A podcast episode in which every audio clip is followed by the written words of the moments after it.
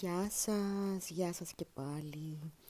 Όπως σας είχα υποσχεθεί, θα κάνω ένα μικρό Q&A με ερωτήσεις που μου στείλατε στο Instagram, στη, στο προφίλ Sex Ethos. Ε, λοιπόν, πάμε να τις δούμε λίγο. Ρωτάει φίλος μας, πώς επιτυγχάνεται η καλύτερη στήση πέους διατροφή, γυμναστική, ορμόνες.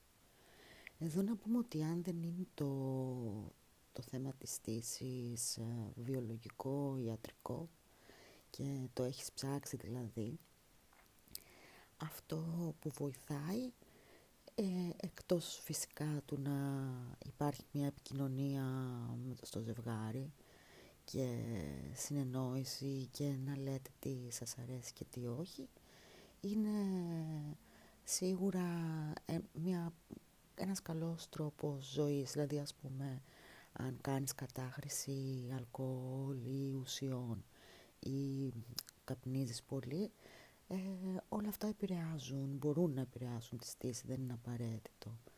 Ε, η γυμναστική τώρα και οι ορμόνες και η διατροφή παίζουν κάποιο ρόλο, αλλά δεν νομίζω ότι είναι τόσο ο πιο σημαντικός, όσο μια καλή μια καλή ποιότητα ας πούμε ζωής μακριά από καταχρήσεις. Αν ωστόσο αντιμετωπίζεις, νιώθεις ότι αντιμετωπίζεις πρόβλημα με αυτό καλό είναι να απευθυνθείς ε, σε κάποιον ειδικό ανδρολόγο και να σου πει περαιτέρω το ιατρικό κομμάτι ε, πάντως θεωρώ ότι δεν χρειάζεται να παίρνετε ορμόνες ή να παραϊατρικά, δηλαδή να κάνετε μόνοι σας ε, διά, διάφορες ας πούμε, να βρίσκετε διάφορες λύσεις μόνοι σας, παραϊατρικές ο, για, για τη στήση σας. Καλό είναι να μιλάτε με τους ειδικούς, έτσι, γι' αυτό υπάρχουν ειδικοί, γιατροί ή αν είναι ψυχολογικό το θέμα, ψυχολόγοι ή σεξολόγοι, ώστε να σας βοηθήσουν να έχετε καλύτερη στήση. Ε, άλλη ερώτηση είναι πάλι από άνδρα και ρωτάει θέλω να μάθω αν το τηλεφωνικό σεξ κάνει καλό. Ωστόσο δεν το γράφει σεξ, το γράφει σεχ. Γλυκούλης. Ε, νομίζω αυτή η ερώτηση είναι τρόλ. Τέλος πάντων θα την απαντήσω. Το τηλεφωνικό σεξ είναι καλό, ναι, όταν γίνεται σε λογικά πλαίσια.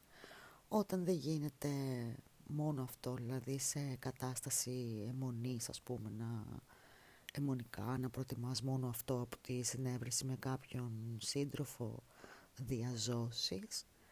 Ε, κατά τα άλλα γενικά το σεξ κάνει καλό γιατί μας φέρνει όπως έχουμε πει πιο κοντά στον εαυτό μας, στη σεξουαλική μας αυτοπεποίθηση, παράγονται ορμόνες που μας κάνουν να νιώθουμε καλύτερα και γενικά θα έλεγα ότι κάνει καλό. Το τηλεφωνικό τώρα ένα παραπάνω λόγω κορονοϊού και αποστάσεων ε, είναι ο πιο ασφαλής τρόπος να κάνεις σεξ ε, στην καρατίνα Οπότε, ναι, με λίγα λόγια θα έλεγα ότι κάνει καλό και αυτό. Πάντα με συνένεση βέβαια έτσι. Ε, τρίτη ερώτηση από γυναίκα. Δεν τελειώνω στην πράξη, μόνο με κλειτοριδικό ερεθισμό. Υπάρχει τρόπος να το καταφέρω; Ε, να πούμε εδώ ότι γενικά η κλειτορίδα όπως έχουμε ξαναπεί είναι ένα μεγάλο όργανο που εκτείνεται μέσα και στον κόλπο και ότι δεν υπάρχει διαφορά ας πούμε μεταξύ κορπικού και κλειτοριδικού οργασμού διότι ουσιαστικά από την κλειτορίδα επιτυγχάνεται ο οργασμός ακόμη και αν νιώθεις ότι είναι μέσα στον κόλπο είναι τα, τα σημεία της κλειτορίδας που ερεθίζονται. Ε, οι περισσότερες γυναίκες ερεθίζονται με κλειτοριδικό ερεθισμό έτσι όπως το εννοεί η φίλη μας δηλαδή χωρίς διείσδυση πέου στον κόλπο ε, είναι σπάνιο, σπάνιο, δεν θα έλεγα πάλι σπάνιο αλλά είναι το σύνηθες να φτάνουν οι γυναίκες σε οργασμό με τον ερεθισμό της κλειτορίδας και όχι με τη διείσδυση πέου στον κόλπο. Ε, Τώρα μας ζητάει αν υπάρχει τρόπος να το καταφέρει. Αν σε ικανοποιεί και φτάνει σε οργασμό με το κλειτοριδικό ερεθισμό, δεν χρειάζεται, πιστεύω, να, να σου γίνει αυτό, αυτός σκοπός, το πώς θα καταφέρεις να φτάσεις σε οργασμό με τη διείσδυση του πέους στον κόλπο. Ε, αυτό είναι κάτι που επιτυγχάνεται με προκαταρτικά, δηλαδή να λες και στο σύντροφό σου ότι σου αρέσει και στα προκαταρτικά και κατά τη διάρκεια που είναι μέσα σου. Μπορείς εσύ να ερεθίζεις με το χέρι σου την κλειτορίδα να του ζητήσεις να το κάνει εκείνος.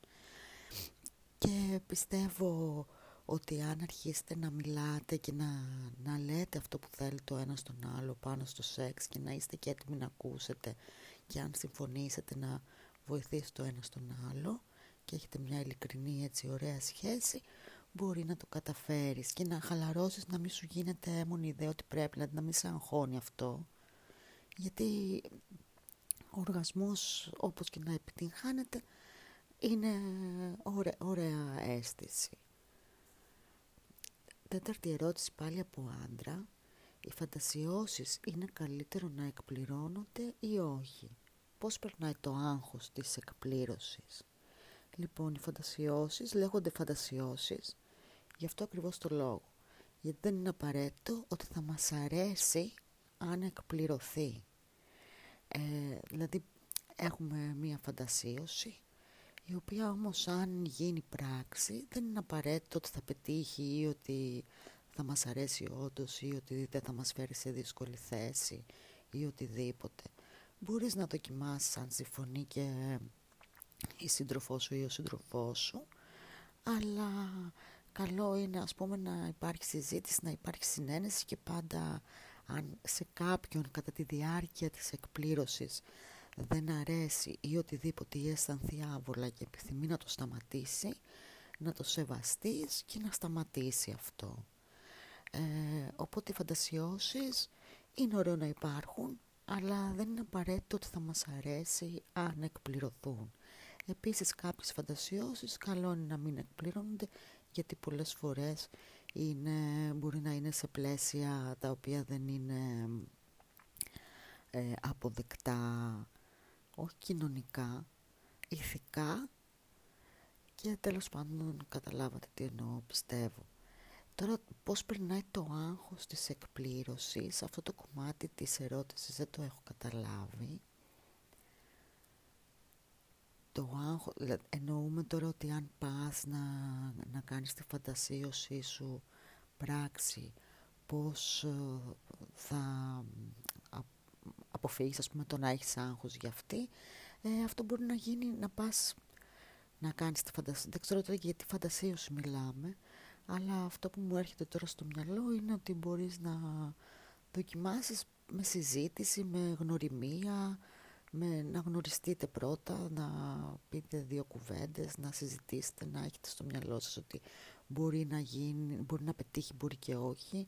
Οπότε έτσι θα σου φύγει και το άγχος της εκπλήρωσης. Η πέμπτη ερώτηση είναι πάλι από άντρα.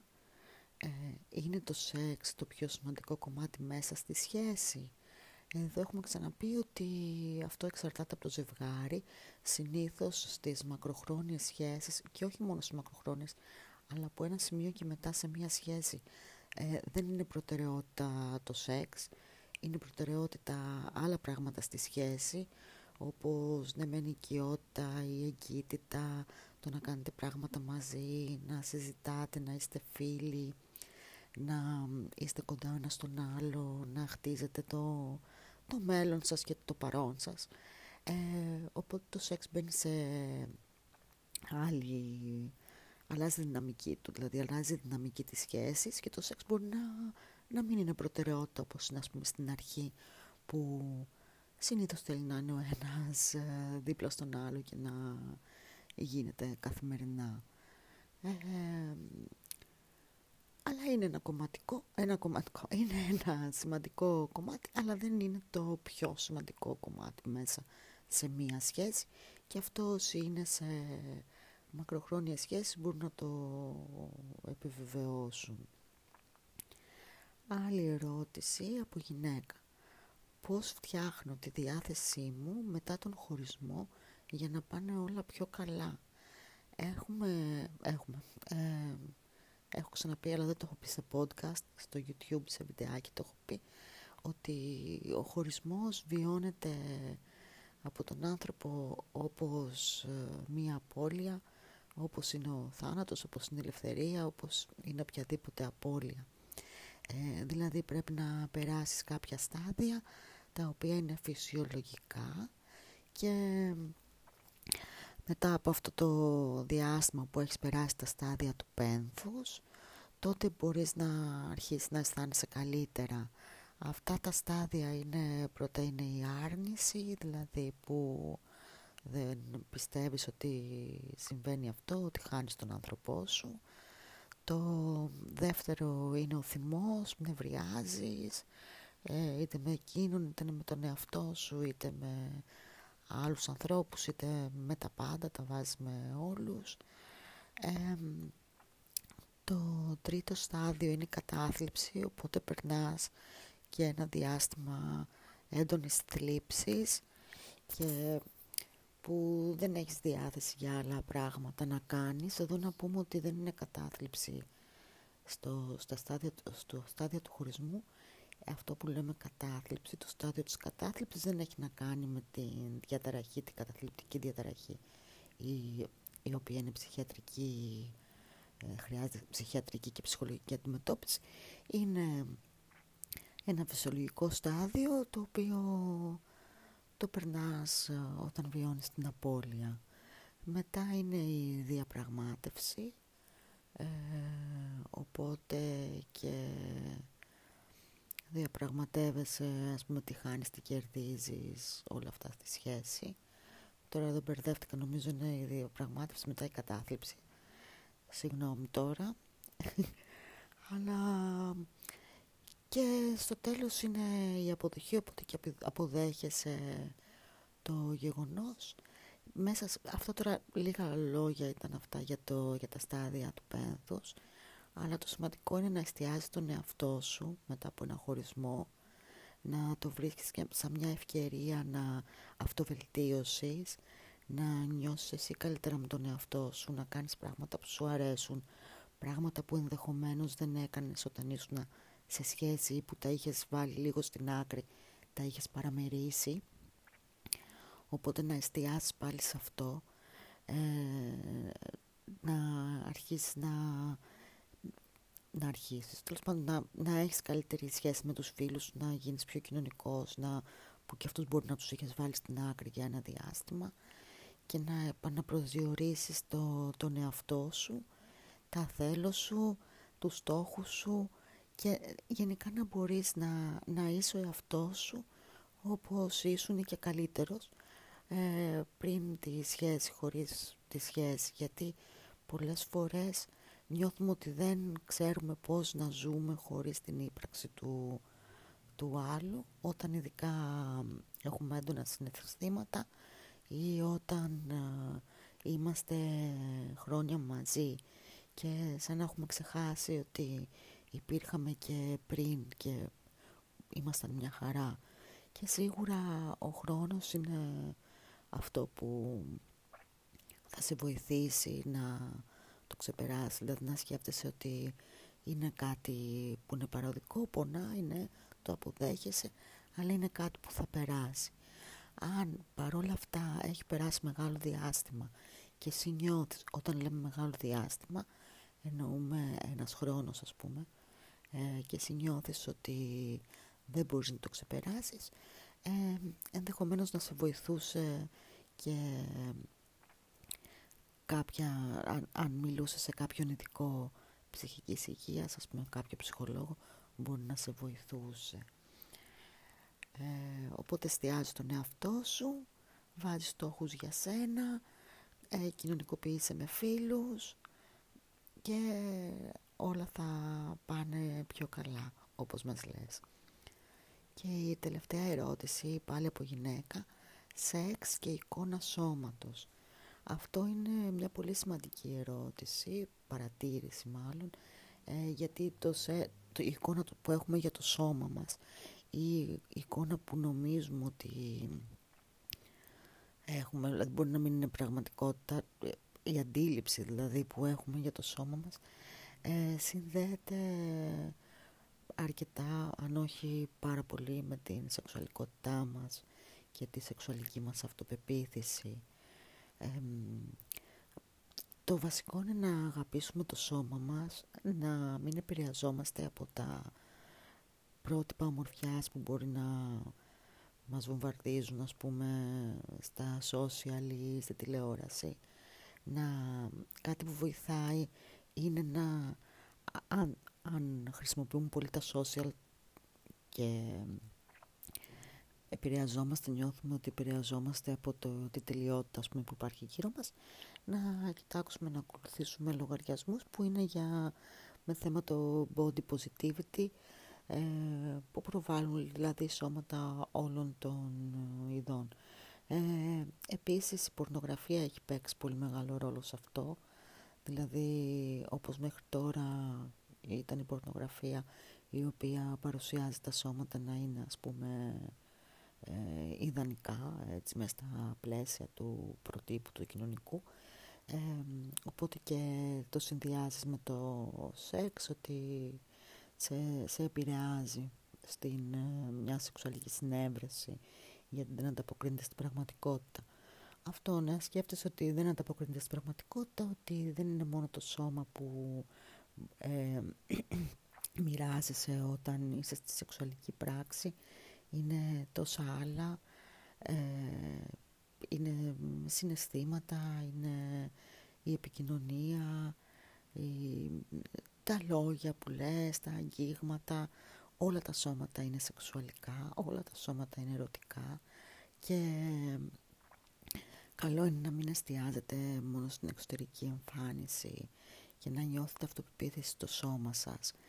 Ένας ωραίος τρόπος να έρθεις πιο κοντά με το, με το σώμα σου, ο καθένας ξεχωριστά, αλλά και σε στη συντροφική σχέση, ε, είναι ο γυμνισμός, είναι το να νιώθεις άνετα με τα ισόρουχα, να κοιτάς το σώμα σου, να έχεις επαφή με αυτό, εξοικείωση δηλαδή, να εξοικειώνεσαι και, και να, να, να βλέπεις τον εαυτό σου, να το φροντίζεις, να χορεύεις, να, να κάνεις πράγματα με το σώμα σου γιατί το σώμα δεν είναι, ε, όλα τα σώματα είναι διαφορετικά, είναι κάτι που αλλάζει, αυτό το λέω πολύ συχνά, ότι το σώμα αλλάζει από την εφηβεία μέχρι τα γεράματα αλλάζει, δηλαδή δεν μπορείς να έχεις το ίδιο σώμα στα 17 το ίδιο ξέρω εγώ στα 50 ε, οπότε το φροντίζεις, το αγαπάς, το αποδέχεσαι και πορεύεσαι με αυτό με αγάπη και εστιάζεις σε, στο ότι η σχέση δεν είναι απαραίτητα μόνο ένα σώμα. Δηλαδή αν η σχέση είναι απαραίτητα μόνο ας πούμε το, το σώμα εντάξει δεν, δεν είναι κάποια ουσιαστική σχέση θεωρώ Δηλαδή, αν θέλεις, ας πούμε, αν είσαι γυναίκα και θέλεις ο άντρας να, είναι, να έχει κάποια προαπαιτούμενα εμφανισιακά προκειμένου να κάνεις κάτι μαζί του είτε σεξ είτε σχέση ή αν είσαι άντρας και έχεις και εσύ κάποια προαπαιτούμενα εντάξει τότε δεν νομίζω ότι είναι και δεν θα πω φυσιολογικό αλλά είναι λίγο ρηχό μου ακούγεται. Ειδικά σε μεγαλύτερες ηλικίες είναι άλλα πράγματα τα οποία κοιτάς και πρέπει να κοιτάς τον άνθρωπο. Γιατί δεν, δεν γίνεται να είναι όλοι τέλειοι εμφανισιακά. Ε, αψεγάδιαστοι όλοι έχουμε λατώματα και είναι καλό να τα αγαπήσουμε. Ε, αυτή είναι η τελευταία ερώτηση. Ε, ελπίζω να σας άρεσε και αυτό το podcast. Εμένα μου αρέσει να κάνω πάρα πολύ podcasts.